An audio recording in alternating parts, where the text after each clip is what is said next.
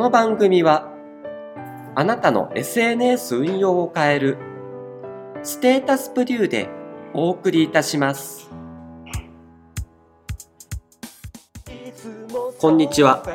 ステータスプリューラジオです。本日は私横森ひかるでお送りいたします。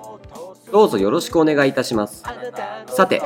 第4回目の本日はフォロワー購入のリスクについてお話ししていきたいと思います。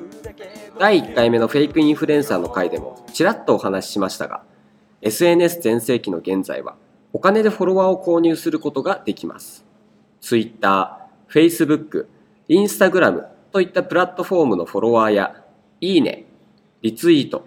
コメントといったいわゆるエンゲージメントさえも購入することができます。さらにはあの有名動画投稿サービスの YouTube の再生回数やチャンネル登録者すらもお金さえ払えば誰でも購入することができるようになっております。いやー、しかしすごい時代になりましたね。今年は平成最後の年なわけですけど、平成が始まった頃と比べると職業の種類も圧倒的に増えましたね。平成初期どころか10年前でさえもフォロワー販売なんて商売は誰も想像していなかったでしょう。さて、フォロワーがお金で買えるのであれば、わざわざ努力してコツコツとフォロワーを増やさずとも、楽してソーシャルメディアマーケティングを行えそうな気がしますよね。YouTuber にしても、お金で再生回数が稼げるなら、楽して儲けることもできそうですよね。しかしですね、皆さん。世の中、うまい話には必ず裏があるんですよ。よくできた話ほど、実は大きなリスクがあったりするわけです。当然、フォロワー購入にもリスクが潜んでいます。本日はそんなフォロワー購入のリスクについてお話ししていきます。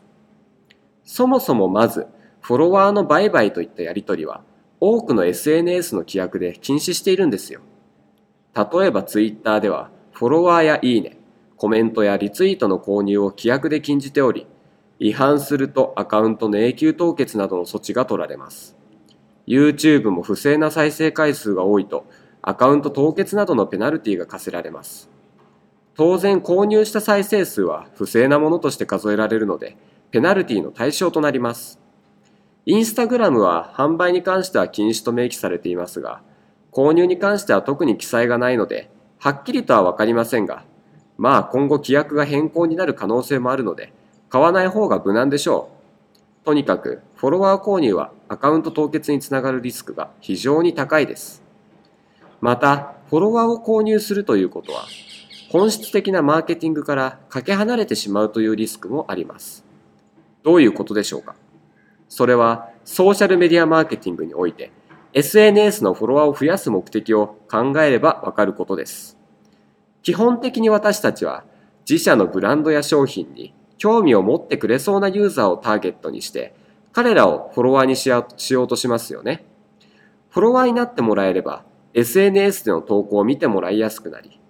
さらには商品そのものに興味を持ってもらえ、最終的に購入、あるいはサービスの契約という売上につなげることが最終目標ですよね。しかしこれはあくまでフォロワーが実在する人間であることが前提です。お金で購入されたフォロワーというのは、大体がボットやその他自動生成ツールで作られた中身のないフォロワーです。言い換えれば中の人のいない着ぐるみ、テクノボーといったところでしょう。つまり、フォロワー購入をしていくら投稿しても、その投稿を見てくれるのはテクノボーたちだけってことです。テクノボーはあなたの商品や会社に興味は持ちませんし、当然購入する意思もありません。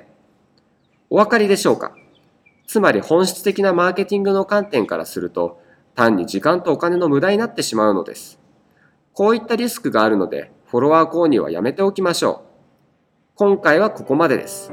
今回のラジオを聞いてフォロワー購入についてもっと知りたいと思った方は弊社のブログ記事